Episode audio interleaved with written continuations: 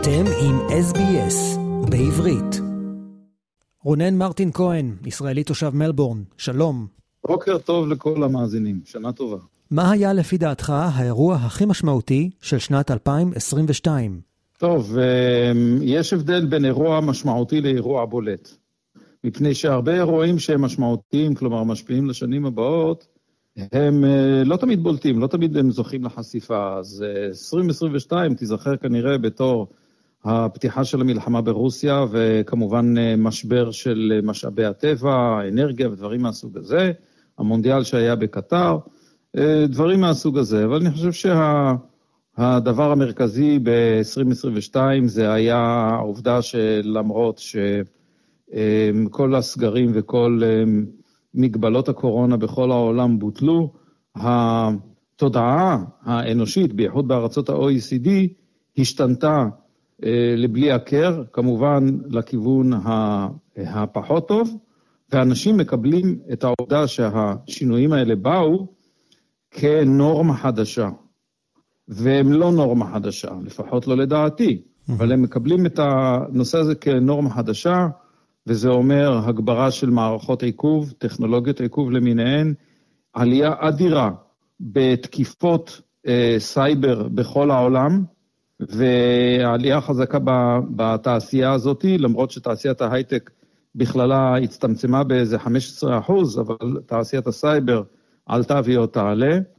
ועצם העובדה ש...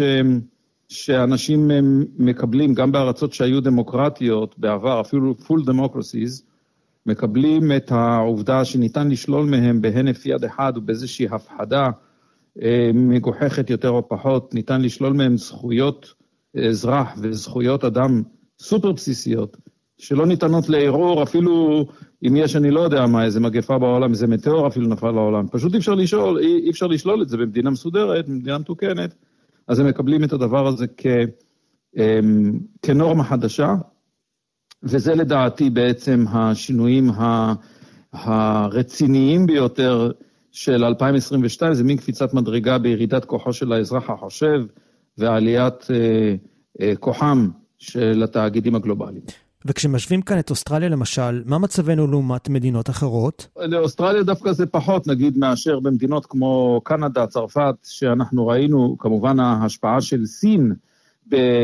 לא רק מבחינה כלכלית, אלא בעיצוב דעת הקהל בעולם האנטי-סיני, כן? היא הצליחה בגדול לעשות את זה ה... בתקופה של הקורונה. בוא נגיד, התמעטות המחצבים וההתחלה של התייקרות אה, מחירים, בייחוד עכשיו כשמתחיל החורף הקשה באירופה, אחד הדברים שהוא יגרום זה כמובן אה, ירידה בתעשיות מסוימות שבעבר צפו שהן תהיינה אלה שתובלנה את העולם, כמו המכוניות החשמליות, הן מבוססות על סוללות ליתיום. הרבה דברים שקשורים לכרטיסים, אה, כרטיסים מודפסים, שהיום זה בעיה מאוד גם לייצר אותם וגם אה, לשווק אותם בגלל האמברגו שיש על רוסיה. או, ו, וכמובן יש לזה סייד אפקטס, ריפל אפקטס, הלאה לתעשיות אחרות בעולם.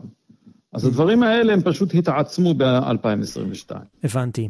אתה הזכרת בתחילת השיחה שכנראה המלחמה באוקראינה הוא האירוע המשמעותי ביותר של 2022, כי זה באמת השפיע לרעה על כל העולם. אתה חושב שנראה איתות לסיום הלחימה השנה? אה, אה, כשהתחילה המלחמה אני אמרתי שהיא תימשך הרבה זמן, מפני שלארה"ב יש, אה, יש אינטרס שהמלחמה תימשך כמה שיותר. כדי שרוסיה תשחוק את הכוח שלה, ואם בגלל זה צריכים למות עוד איזה 40-50 אלף אוקראינים, who cares, לאף אחד לא אכפת בעצם. לדעתי המלחמה הזאת לא תיגמר כל כך מהר, מפני שהחורף, לא להאמין, הוא דווקא פועל לטובתה של, ארצות, של רוסיה. א', מבחינת ניוד הכוחות, במדינה כמו אוקראינה, שהיא אדמה נורא נורא בוצית, בחודשים הגשומים, אבל היא נורא נורא קלה לתנועה בחודשים שהאדמה קפואה, אז כך שהם צופים שתהיה מתקפה אה, רוסית מחודשת בפברואר, משהו כזה, כשהכפייה תהיה בשיאה, וגם הרבה מדינות באירופה תהיינה מוחלשות מהקטע הזה שיהיה חסר להם גז. ואז ההתנגדות שלהם או שיתוף הפעולה שלהם עם אוקראינה יהיה כמובן יותר קטן, לפני שהן תרצנה פחות להרגיז את רוסיה. לדעתי המלחמה הזאת לא תיגמר לפחות עד מאי הקרוב, היא לא תיגמר. וכל זמן שפוטין יכול, מה שנקרא, לגנוב לעצמו עוד איזשהו הישג קטן, כי בסופו של דבר הוא דיקטטור, ודיקטטור אפשר להפיל בשנייה אחת. הבעיה היא שהוא חייב להראות לעם שלו שהוא מביא הישגים מהמלחמה הזאת. הוא לא סתם יצא למלחמה הזאת. גם ככה יש איפול אדיר על מה שקורה לצבא הרוסי בתוך אוקראינה וכל הכישלונות שלו, אמ, זאת אומרת, כלפי התקשורת הרוסית, אבל הוא יהיה חייב להראות הישג.